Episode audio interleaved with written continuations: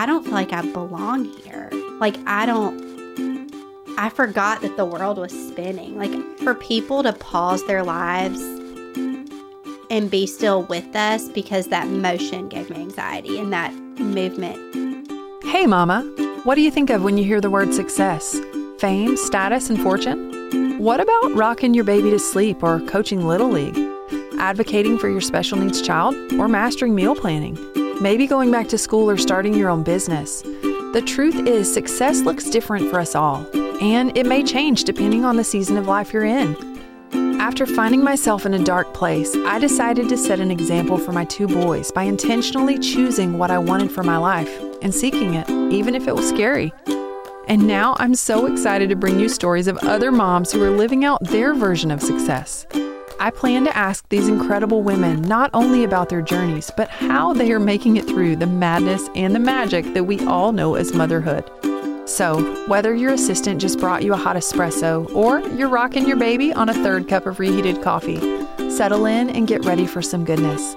I'm Shannon Carruthers, and this is the Successful Mama Podcast.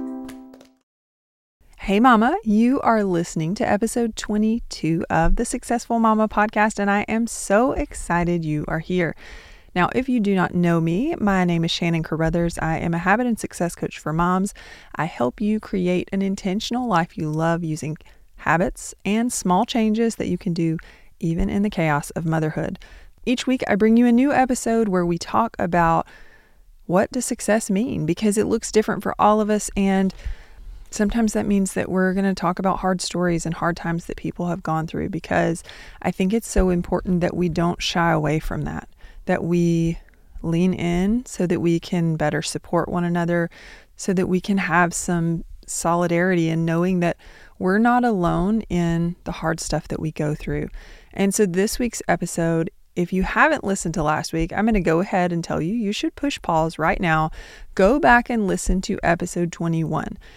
This is actually a two part episode. And so, our guest, Alyson Moody, she is a mama, a teacher, and she is so kind and was so vulnerable and open and just willing to share her story. And I'm incredibly grateful for that. We talk this week about um, grief and walking through that and some of the ways that she felt seen and loved by people around her, ways that we could be helpful to others. Obviously, this is her experience. It's going to look different for everyone, but I think it is very powerful to just be let inside of her world. And the fact that she was willing to share that with us gives us a little bit more understanding of how we can support others who are in similar situations. So, I do want to give you a warning that we are discussing infant loss this week. And so, if this is a topic that is particularly sensitive for you, I totally understand if you need to skip this one. So, just to give you a little refresher, Alyson had been going through fertility treatments and she and her husband had just found out that she was expecting. She went to the doctor's office, and this is what happened next. And my husband is sitting in the room watching the screen, and he said, what is that? And like pointed on the screen. Nurse had noticed nothing. And she was like, Oh, you have twins. And um, she looked at me, no reaction whatsoever. And um, and she was like, Are are you okay? I said, Am I allowed to cry? and I just burst into tears. I was so overwhelmed and not necessarily in a good way. Like we wanted a baby, but I didn't know think I wanted 2 mm-hmm. um, not at the same time. Right. So, um, we, you know, we knew they were identical because we had transferred one, one embryo. Right. So we didn't know the gender, but we did know that they were identical. Um, important piece of information in my story identical twins are going to share a sac so basically, their blood source, their um, food source that attaches to me is all is one. So, you know, we accepted it and we also decided in that moment, oh, this is it. Like we're gonna we're gonna have that'll be three kids and like complete like done. So as a mom, I was also processing that because we had wanted three children. So I was processing this is also my last pregnancy. We're starting our last of all of these things. Right. And um, so that summer was hard as far as I felt horrible. School started back in August and we were having twins. And we found out eventually that they were boys. We did wait and find out through an ultrasound because when you go through IVF and stuff, so much of the fun is taken out of it.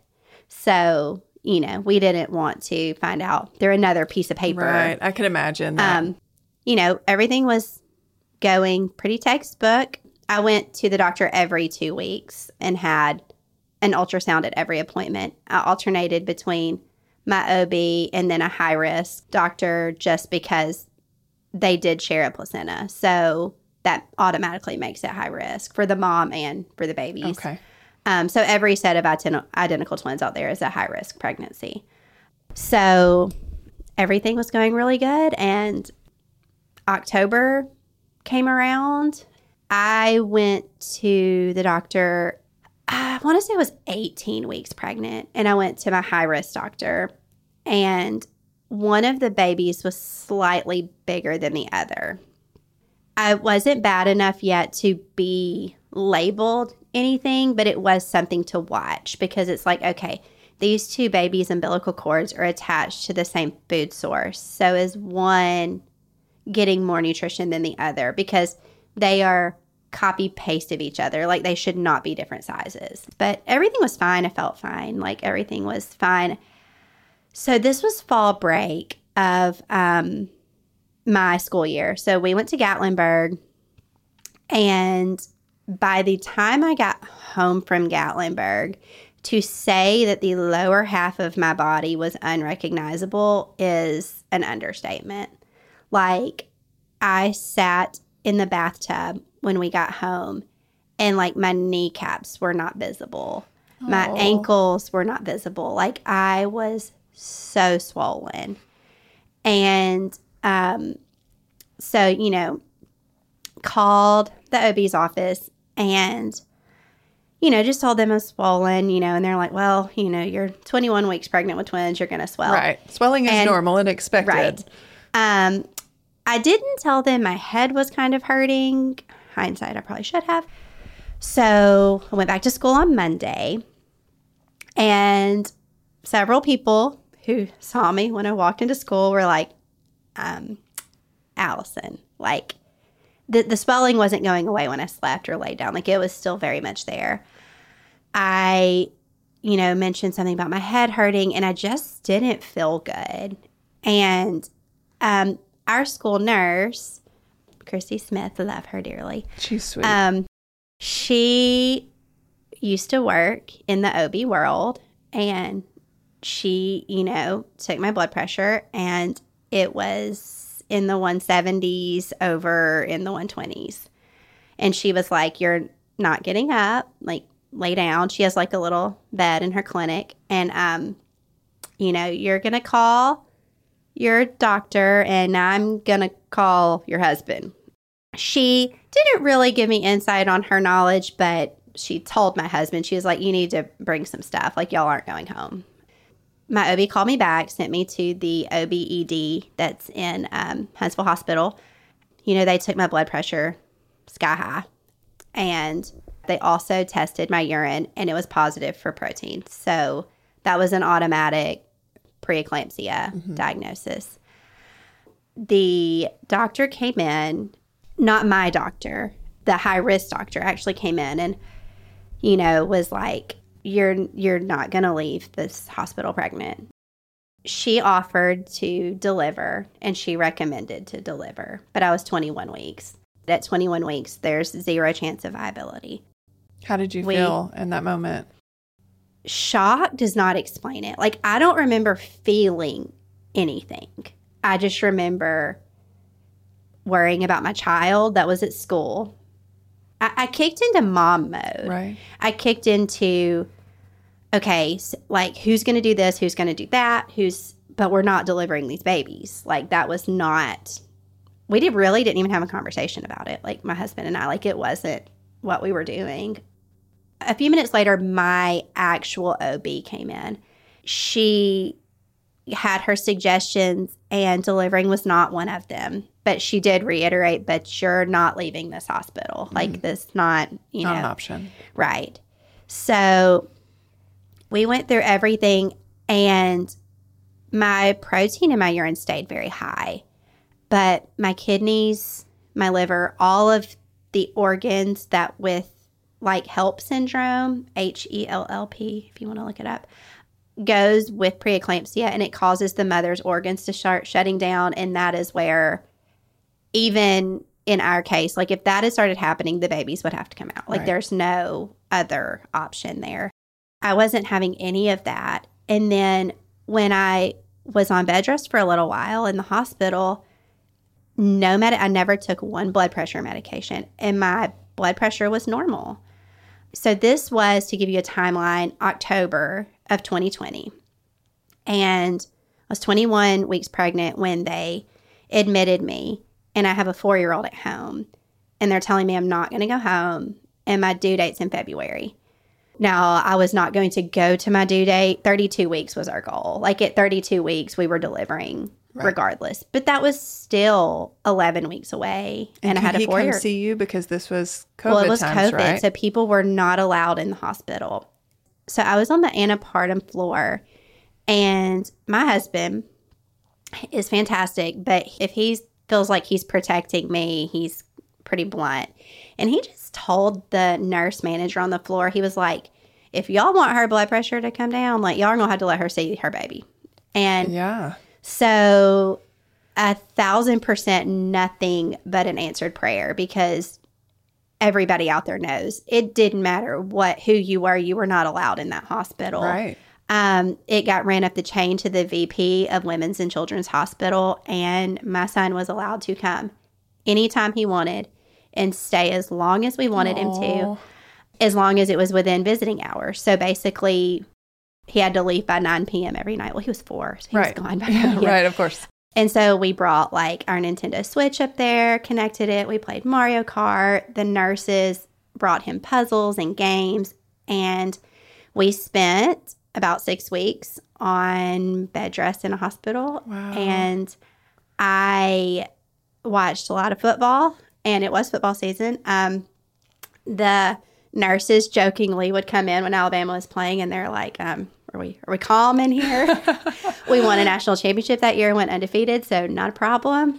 Um, everything was great, and it, in all seriousness, gave me something to look forward to on Saturdays. Right. Um, the hospital's very busy through the week and very dead on Saturdays because people who don't have to be there are not there, and we couldn't have visitors. My mom actually could come if my husband wasn't there. They couldn't be there at the same time, but they could flip flop with each other. That's awesome. But I went that amount of time, and the only people I saw that I knew that were not employees of this hospital was my husband, my mom, and my son.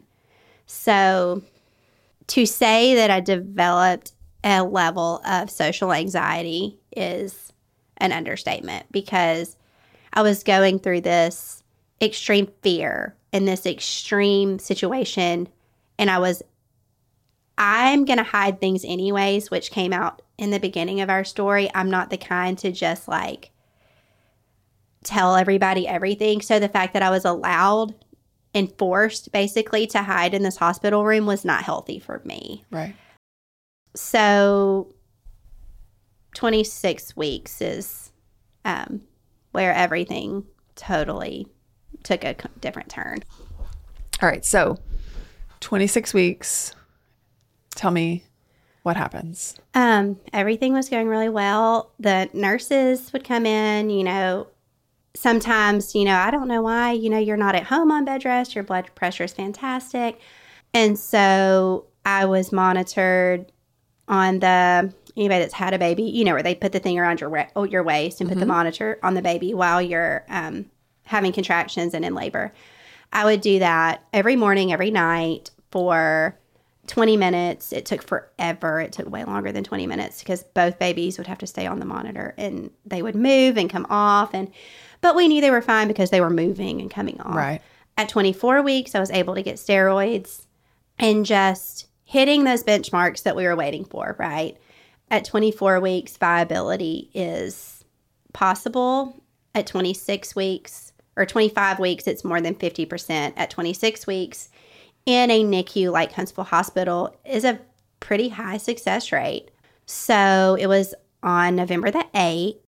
A nurse came in to do my monitoring and she was finding like some movement, but then was like struggling to get both babies on, which was completely normal. And think about like 26 week old gestation. They're tiny. They're moving around each other. There's, you know, they don't have to really stay put. I did remember when I got out of the shower that afternoon saying something about because when they were moving, it was a lot. Like it was a lot of movement. And um, kind of joking to my husband a little bit, like, you know, I was like, I don't know what they're doing there, but like just feeling less movement. Um, but I was still feeling movement. So it wasn't, you know, it didn't trigger me in any way. My husband was actually not there at the time. He had taken my son back to uh, my parents' house because that's where he was essentially living. I was texting him the whole time. I was like, they're having a hard time finding both babies. But once again, this it would take them 45 minutes sometimes to get me on the monitor, and then we would still have to stay there for 20 minutes. So it was always an event. For me, it made my days go by faster because it took so long. But um, you know, he got there, and at that point, I just kind of looked at him and I texted him from across the room. I was like, I don't feel good about this. Then, you know, you have that the nurse, hey, I think I'm going to go get ultrasound and see if they can see where the baby is. And that had never happened. They had mentioned it a few times, but it the previous times they were able to find the baby, they just needed a visual to see like is this baby doing backflips? Like why right. can't we get him on the monitor? But this time was different. They weren't finding they found one of them, but they weren't finding the other one at all. And it was like, okay, are we finding the same one twice or what's going on? But just like mom gut, you know, just at a certain point, it was like, this doesn't feel right. The ultrasound came in, and I mean, even if you've not ever been in the room when this happens, you can 100% imagine what it looks like. Like, it's just basically when the nurse won't tell you anything, you know that there's something wrong. And so they went to get the OB. It wasn't my OB, it was the OB that was on call so, you know, she came in and, you know, explained to us that there was a baby that no longer had a heartbeat. The grief did not hit me immediately.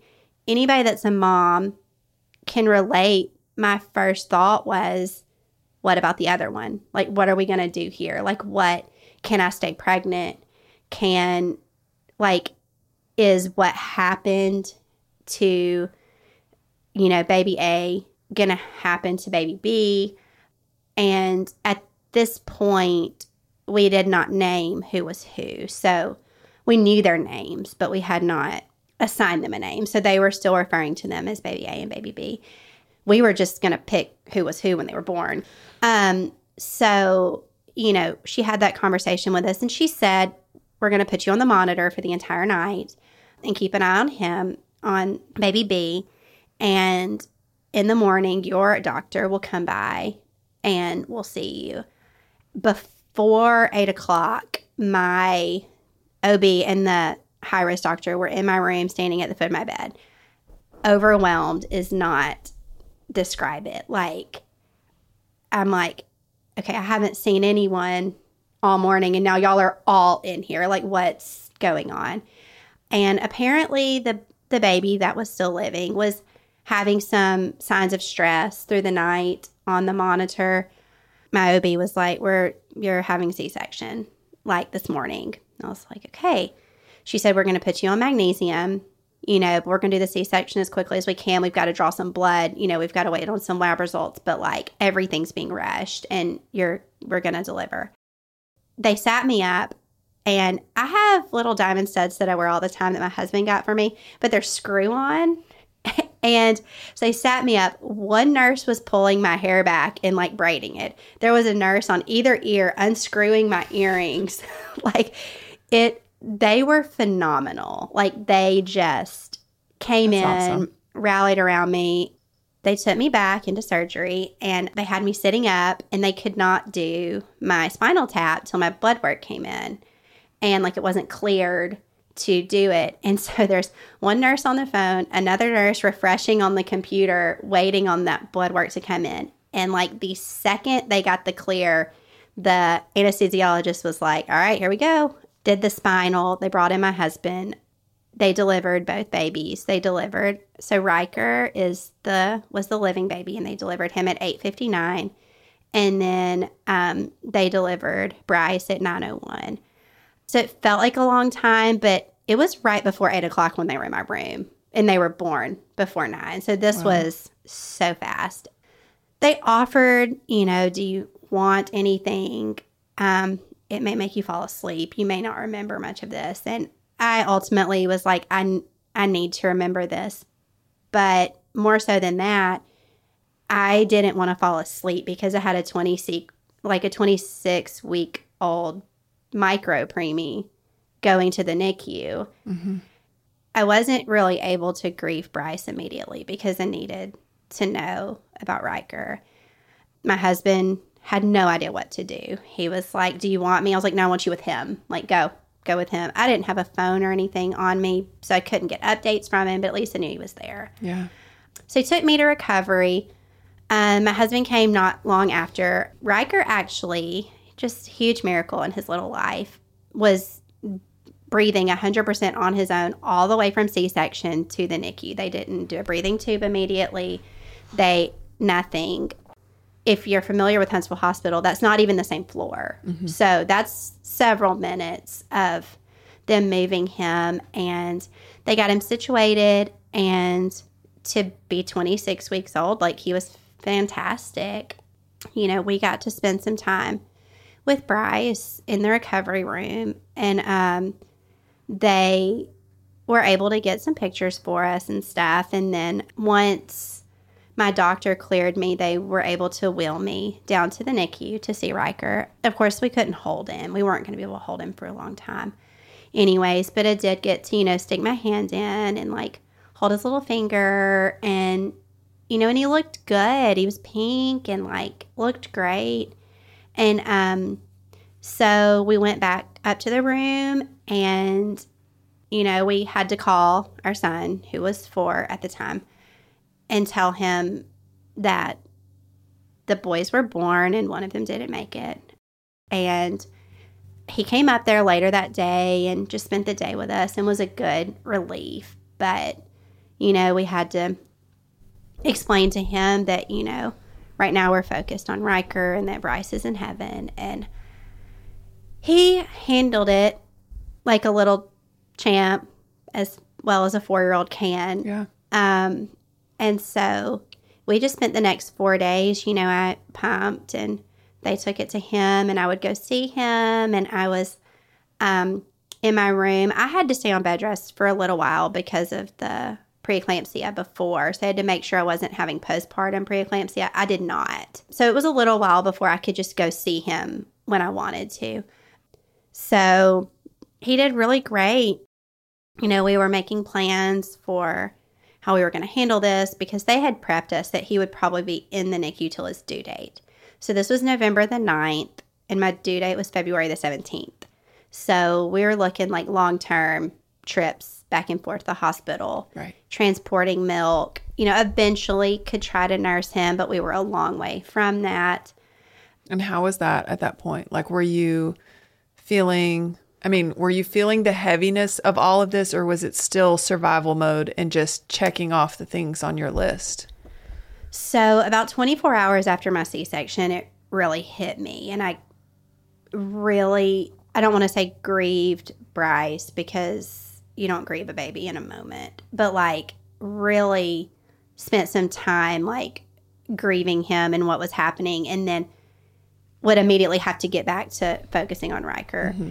Um, one thing that they told us, and I really just tried to live by it because it's all I could do, was like, he's good for now, like one step at a time. And I was always talking to the nurses, like focusing on what's that next benchmark? What are we looking for next? And and really that's as far as I thought.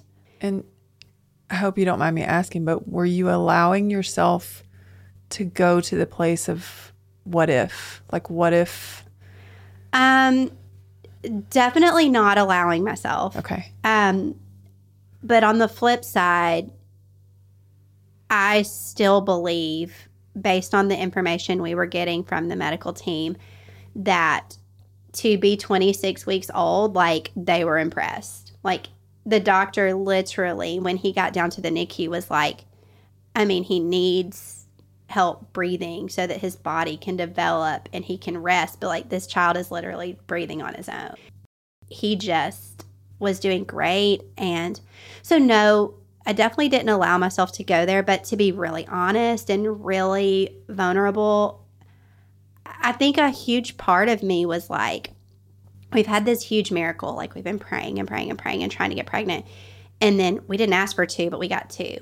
And then I made it from 21 weeks to 26 weeks with like sky high blood pressure to start with. Like one doctor wanting to deliver, and we made it that far down the road. God wouldn't take both of them. Like that was where a lot of my mind was. This miracle happened for a reason. What we don't know what it was, but like he's here and like I just couldn't let myself believe that a tragedy could become a worse tragedy. Right. So he did really, really good. And then on the fourth day, they were kind of tweaking with his breathing and stuff. And um, just something was a little off, but they weren't seeming critical. But I just couldn't be at peace with it. Like I was finding myself like Googling like things they had said, trying to figure out what it could be, what it couldn't be, just in a desperate mode of, you know, trying to figure it out. And I just didn't feel great. I was supposed to be discharged the next day. I could only stay five days past my C section because insurance wouldn't pay for it, but I also didn't need to be there anymore. But he was going to stay. We also knew we knew the day we found out we were pregnant that NICU was possibility. Right. Because they right, were twins. Because twins. So it was almost like we were just processing what we already knew and we didn't know how early it would be. And we definitely didn't think it would be this early. Mm-hmm. So I think that made it easier to not worry about what if because it was like, all right, well, we're in the NICU. We knew that's what was going to happen. Right. You know, they called us a couple times on that day and we're just you know, adjusting things. And then they finally just told us the doctor down in the NICU at the time, she was like, I don't know what else to do for him. Like, he's, he hasn't had a wet diaper in a while. Like, his organs seem to be shutting down. At, you know, 1030 ish that night, they called us and were like, You want to come down here right now? At this point, we were pretty prepared. Not prepared, but I was kind of, my gut was just like, this is not, like I was scared. Yeah. And we went down there and it was 12, 15 adults and this like one pound, six ounce baby just doing what they can to try to like save him. And I can still like be in that room, like, and my husband with me and just all the noises and all the sounds. And um, they ultimately were not able to save him he ended up having a infection, which is pretty common, yeah. unfortunately. We did not opt to do an autopsy on either baby. It wasn't going to change it. Right. It wasn't going to fix it. Um, it was going to give me something else to worry about down the road. We knew that we weren't done. We knew that we wanted another baby. We had two completely different grievings going on. And one was grieving our children that we lost, but none of that replaced the grief we had because we wanted to grow our family. It was completely separate pots of grief. And I say that to say we weren't like ready to have a baby right that minute, but like not for one second did it go away.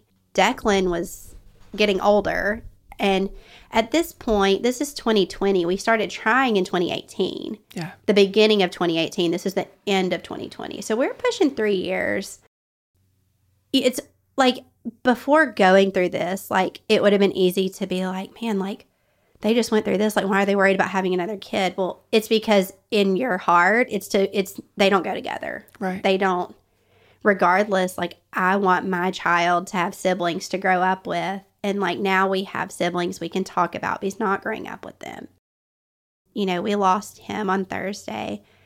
And my husband and I have talked about it and a like a thousand percent are thankful for and believe that God was in control.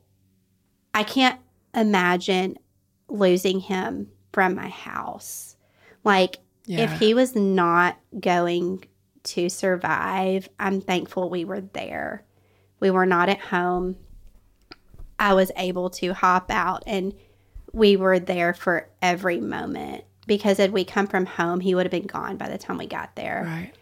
And so we, I fully believe that while none of this makes sense, I still can't make sense of it. And I still can't tell anybody why or what the call. I mean, now I've quit trying to figure it out, but at the same time, like thankful for those little glimpses where I'm like, okay, like had this been 24 hours later, we would have been at home. We would have had to find someone to come take care of our other child because he couldn't go with us. And one parent wasn't going to go alone. Like, it would have just been a whole other basket full of complications. Yeah. And so um, we spent some time with him, and it's a hard night for sure. Um, I can only imagine. And I, I do want to ask you with, you know, you talked about your grief being two separate things, which I think is really, I, I think, I just think that it's, it's emotional intelligence that you're showing saying, okay, this, this is the way that I felt. I felt this and I felt this and they were the same, but they were separate. And, but on the topic of grief, I think that grief is such a, a hard thing that we all struggle with, but it's also something that we tend to distance ourselves from if we can, Right. for the most part. It's so hard to sit with someone in a stage of grief and just to be present and not turn away from it Right. and so important.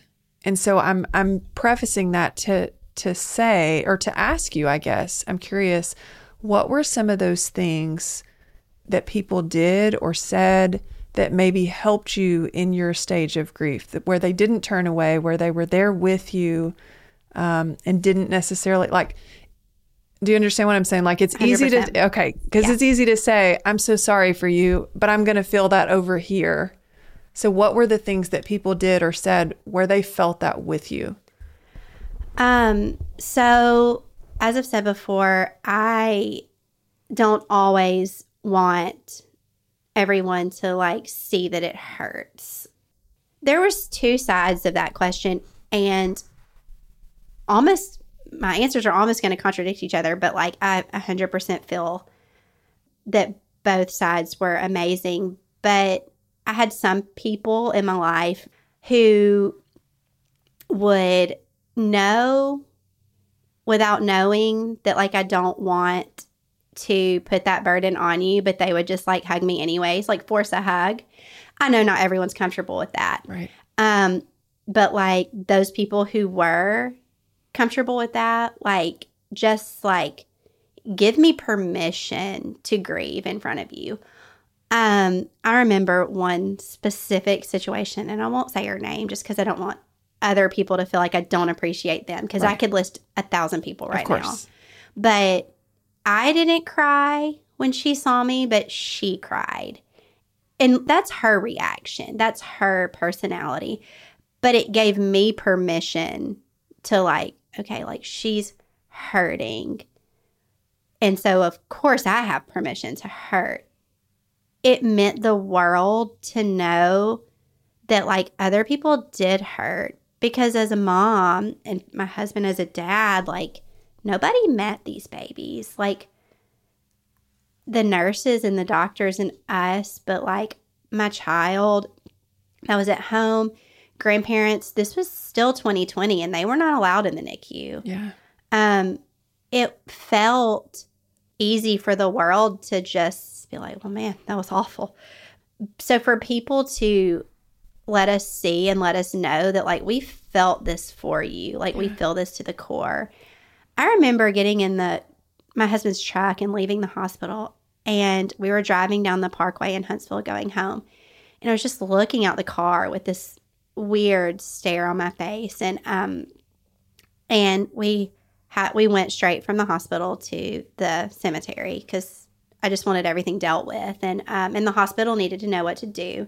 So it's kind of in a place anyways, but I'd also was on medication because I had just had a C-section.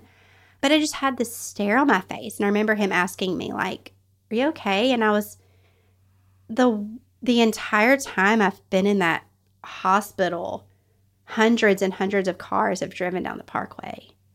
Like, this world didn't freeze. My mm-hmm. world froze. Right. But then we went out into Huntsville and it looked just like it did six weeks before. And it gave me a whole new perspective on people and loss and grief. And you, not everybody's in the hospital that long or, you know, away from the world that long. But even in their minds, like you go out and you're like, I don't feel like I belong here. Like, I don't, I forgot that the world was spinning. Like, for people to pause their lives and be still with us because that motion gave me anxiety and that movement, and just to come like sit on our couch or, you know, and of course, everybody, you know, people bring food and send gift cards and things like that. I'm not going to belittle any of that because every bit of that was necessary Yeah. so all of those things i don't feel like i need to mention those because everyone does those right. Right. but like for people to just be willing to like hit the pause button and just like hurt with us.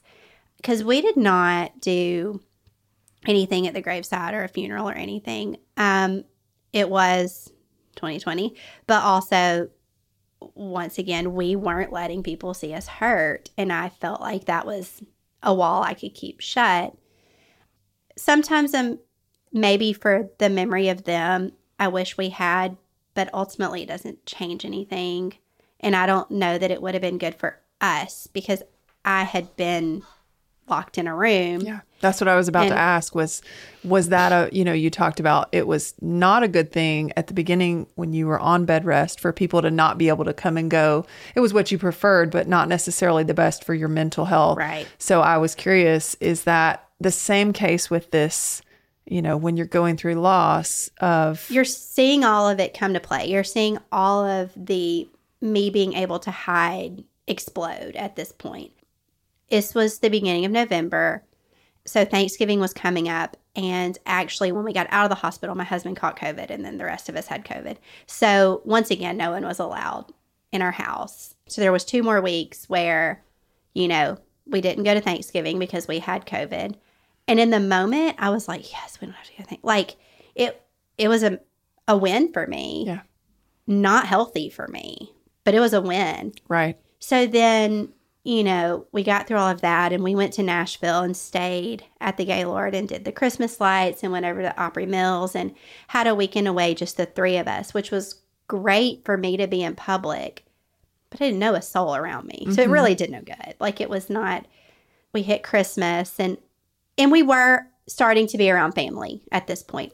But church was virtual. So we were not going to church. I was not working. My husband was working from home, like the rest of the world was. And um and so this grief and this life, I'm just having it in my house by myself and I'm hiding it and thinking I'm protecting, you know, all these people from it and um and going through all of the postpartum things too, like healing and hormones and um and I continued to pump and donate for a while afterwards, just to let my body do something it was supposed to do. But then also, the company I donated to um, sends their milk to Huntsville Hospital. And so I knew that the NICU babies there would be receiving it. And it was just definitely a grieving act. Um, it's Mother's Milk Bank of North Alabama, if you're looking for one all of these things that my body was just going through. So you've got grief on top of my body was postpartum. Right. I went back to work in January and really didn't make it through the first day. I got it was just teachers because you go back to school and teachers are there without students for a few days and I mean I just like lost it and just the social anxiety was exploding. I felt like and I'm I am certain that people talked about our situation, and I'm okay with that. I still want Yeah. people to talk about our boys and to love them. But I felt like every single person I walked by was like, that's her. It felt like the weight of the world was just coming down. And so that took grief. I guess I didn't really know till I went through this. It's not just missing someone, it's compounded and it's going to be different for everyone but like like i think some of that social anxiety was just grief that i felt like was written on my forehead i didn't want all these people to you know feel the pain that i was feeling but on the flip side like i didn't want people to just forget about them Right. but um So what would you tell people in that situation? What's what do you wish that they would have done or was there anything that they could have done or said? I think that I'm confident that anyone who's been through grief would say this, but my answer to that is say what you want to say. I'm going to appreciate it. Gotcha. Like, if you don't know me at all, but you know my story and you want to hug me and just be like, your boys were precious, or I can't imagine the pain you're feeling, or just, hey, like if I see someone that I haven't seen in a while and maybe they have heard our story or have seen our story, but I don't know that, just say it like, hey, like, I know what y'all went through, like, and just acknowledging the elephant in the room always makes me more comfortable. Yeah.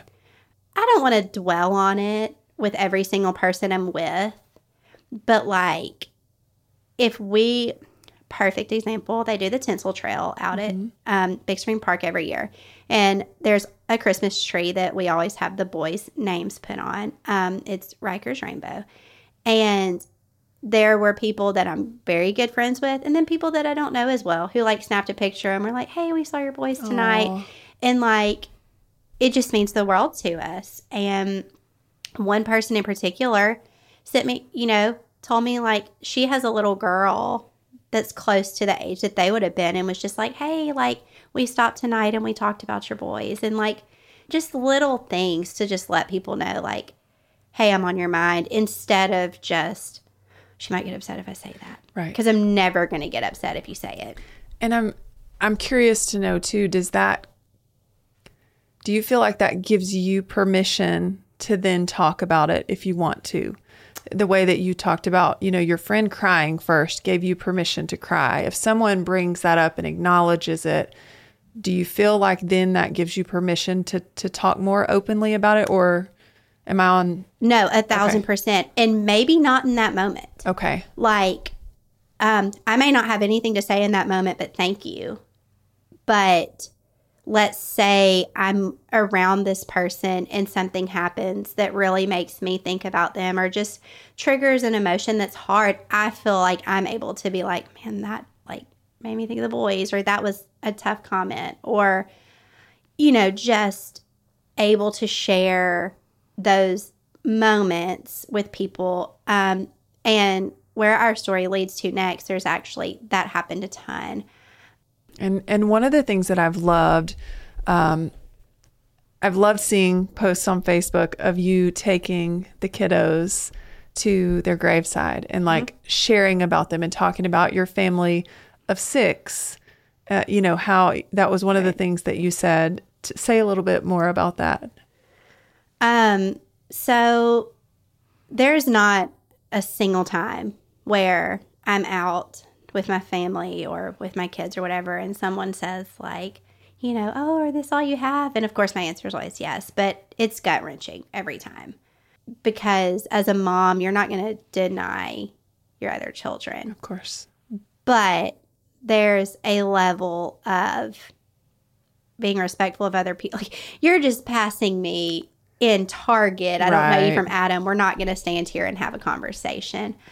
Um, so there's, you know, but then there's levels of deeper than that where maybe it's someone I've just met, but they're going to be, maybe they're new at our church, or maybe I'm teaching their child this year, or maybe I'm working with them, or there's a situation where they ask that question and I don't know what to say because ultimately they're going to be around me. And I feel like it's who I am. I feel like it's my story. I feel like it's a part of me.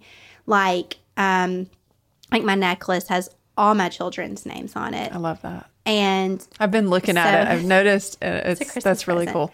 Um, and so they may notice something like that, and then they've been around me daily for six months, and it's kind of like not awkward, but so I've kind of gotten in those situations where if I feel there's an appropriate moment, like just to tell them, like, hey, this is our story, or as you said, like just continually sharing about them.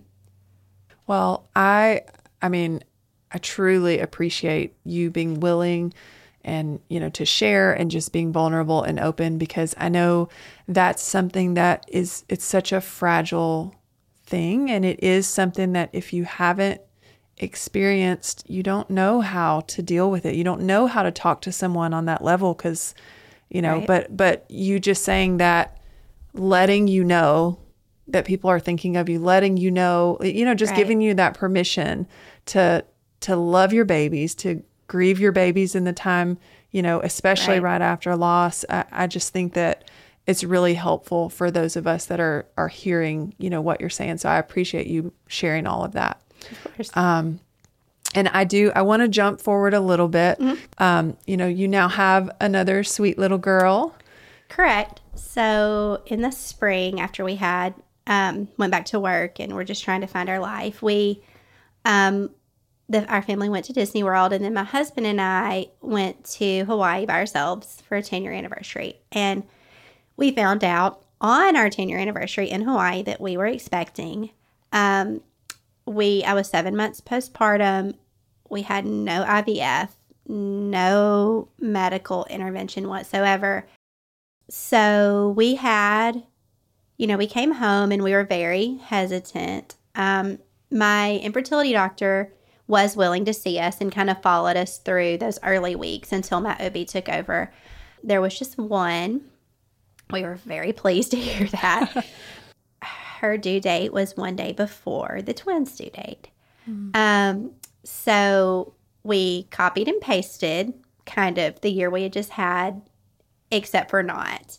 I mean, my milestones were the same. We found out the gender of the baby about the same time frame. And so we went through the whole pregnancy with her. Um, my blood pressure acted up a little bit my second trimester. So I got put on bed rest at home. But two weeks later, it had been fine at home. Everything was great. I was off of bed rest. She was born at 38 weeks and she was a planned C section just because we were not supposed to be pregnant. yet Right, right. and she was in the NICU for about a week. Um, well, it was five days. That was terrifying. More terrifying than it was with the boys because we did not go through this whole pregnancy Right. thinking we're going to end up in the NICU. I do feel when we were in the NICU, I really felt this piece of like, like God's got this under control and like this is our plan because it was a a very much of a healing time for us. Like to go back into that room because you're not allowed in that room if you don't have a baby Right, in that room. right. So that's a place I could have gone the rest of my life and never set foot in. And so I think being there and seeing some of the nurses, and we got to talk to the doctor that had Riker the night he passed, and she was doing, you know, going through everything with Mickalyn and, you know, was with another doctor because in NICU they round in groups. And, um, and like, she just very much remembered us. And the doctor with her knew who we were. And she was like we were like you know who we are? And the doctor beside her said you she will never forget that story like those are stories that you know we take home with us too and to have those moments where we didn't know that we needed it. So, you know, it was just this huge healing time that we didn't realize was going to be such a blessing. Right. Because um, you don't necessarily, like, you, you're thinking about the excitement of the new baby and all of that, but I can imagine right. you're not thinking about all that you're carrying with you and how that's going to affect you. Right. So she was born on February 2nd, 2022. So her birthday's 2 2, 22. um, but we got her home and she's done great. She's been the highlight of our life for sure. We love Declan with everything in us, and Declan holds a special place with us because he went through everything with the boys right, and right. he remembers them and he loves them with all his heart and he loves to talk about them. And then with Mickalyn, to see her brother's love for her and his appreciation for her is it's just beautiful. And, you know, I really wanted with her to be able to still just give back to those communities. So I nursed and pumped with her for a year, but I also throughout that year was able to donate about 12,000 ounces to a company that gives to fragile babies. And what so, what an amazing gift to give. Like the way that you know, you donating with the boys, you gave that gift to so many babies then, but then how many you impacted with Mickalyn? Because I can say my little boy was not in the NICU, but we did go through a stage where I didn't know how he was going to eat. Mm-hmm. He rejected bottles. Um, my milk supply dried up overnight. And I just remember like sitting in my chair sobbing, thinking, how am I going to feed my baby? And one of our best friends, um, she also had a baby at the same time. And I drove to Birmingham and I got him, you know, her milk. And it was just the biggest relief. Like I could cry talking just about that. It was right. such a blessing. And so I know from the receiving and not even adding on top of that the fact that your baby's in the NICU, what a blessing that is. So I just, you know, I saw that when you posted, I was like, wow, that is just such an incredible gift that you gave. It was a very much a healing and a, you know, an act of love and grief. And I'm glad that I feel like it would make them proud. Yes. So I think so too. Um, so I want to ask you the big question of the podcast with all that you've been through, with, you know, what you see for your life ahead. What does success mean to you? Um, for us, success is with our children just being a family and spending that time together and not putting things in that take our time that are not with our children. And I feel like we have a huge appreciation for our children that not every single parent has just to have them here and to hold and to be able to, you know, yes, we're, I'm not saying I love a 3 a.m. screaming, but like I get to hold her and I get to be here with her. And, um, and then success for us and our family with our children, especially with Declan, this will come with Mickalyn, but with Declan, to take the moment and the the journey. It was a four year journey. It was four years from the time we decided to have another till we brought Mickalyn home from the hospital. Through those four years, to take the time in our words and our prayers and our actions to like teach our child, like, no matter what this world is giving us, and no matter how bad it hurts, and no matter how much we hate it, like there's still a God that loves you, and He's going to be there for us, and He's going to take care of our boys till we get there. And we tell Declan all the time, we're like, you have to get to heaven. That's where your brothers are. Mm-hmm. And like, he just, you know, to see him in his own little baby faith, like to not to not waver and to just, you know, this is we don't always have a why. And like I hope he can take that forward in his life and like it doesn't matter how little or big of a tragedy it is. There's going to be a time in his life where he wants to know why. Yeah. And yeah. that's been our big thing is like you may not know why, but you take it and you do what you can and you help others.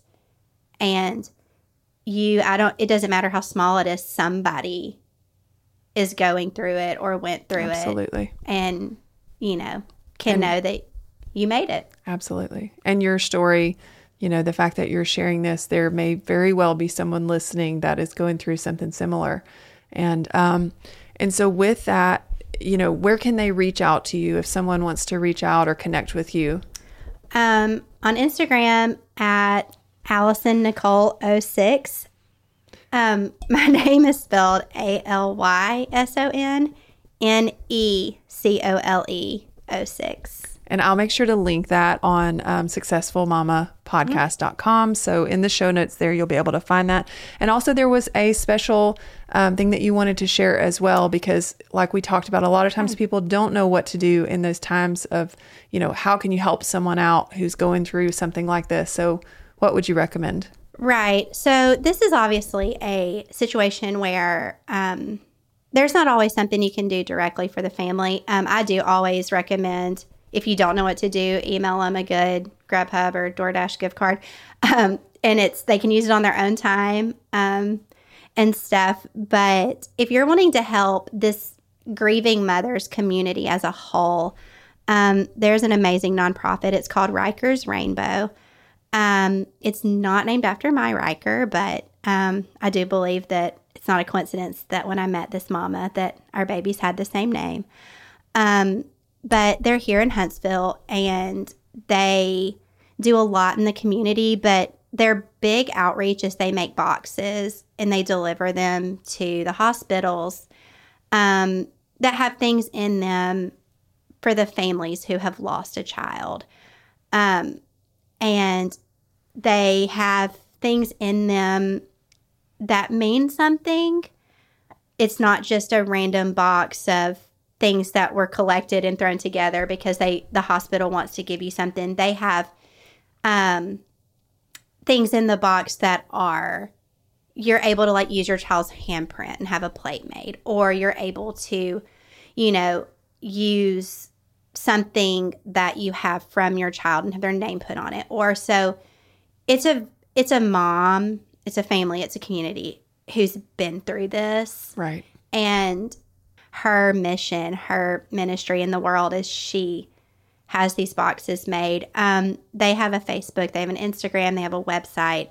You can donate anytime on their website, but they do fundraisers periodically too, where they'll sell stickers or magnets. Um, in October, check them out. They sell um, red, uh, pink and blue, like mailbox bows um, in memory of those who have lost. If you know someone who's lost an infant, you can pay for one and have it sent to them to put on their mailbox. And um, but they do amazing things. That's awesome. That's awesome. And and I'll make sure to link all of those as well on the website. So head over there if you're driving or you you don't remember. Um, and I'll make sure those are there and available. So, last but not least, Miss Mm-hmm. Alyson, I want to ask you a few quick rapid fire questions. Oh no, I'm horrible at this. They're super easy. So, number one is what is your coffee order? I already know this one. We talked about this It's before. Starbucks. It's a white chocolate mocha, um, iced in the summer and hot in the winter. awesome. Uh, number two, how clean does your house stay on a scale of one to 10 on average? My obsession over my clean house is my downfall. Um, so we clean the house when we go to bed at night um, to a fault. That's a good habit to have. So I would say eight, maybe. I'm just if I start getting stressed, my husband starts cleaning the house. Like, Gotcha. okay, That this, helps. this can fix it. Yep. All right. Number three, what is a book or show you have recently loved? Actually, I just finished um, the book Redeeming Love because I'd been dying to watch the movie. Mm-hmm. And I didn't want to watch the movie till I read the book. The movie does it no justice. Don't Right. even watch the movie. That's But typical. I loved Redeeming Love. It was fantastic. That's great. All right. Number four, what's the most random item in your purse right now? I just got a new purse like two days ago, so it's It's nice and clean. clean. um, there's a good chance there's a applesauce pouch in there. I there. currently have one in my purse. yep. I get it. There's a good chance that's in there. That is mom life, one for sure. Well, Alyson, this has been fun. Thank you for sharing. Obviously, not fun in all the conversation, but I have enjoyed getting to sit down with you, getting to catch up because it's been Yeah. a while. Um, but again, I just appreciate you being willing to share. So, For sure. you guys, thank you for listening. I hope you have a wonderful week, and we will see you next time on the Successful Mama podcast. Thanks for tuning in. I hope you enjoyed this episode of the Successful Mama podcast. For more information, head on over to successfulmamapodcast.com where you can find show notes and all the links mentioned in today's episode. Tap that share button and remember to tag at Successful Mama Podcast. And make sure to go leave a review, it really does help. A special thanks to Will Carruthers. Until next time, remember, Mama, success looks more than one way, and it's up to you to define it.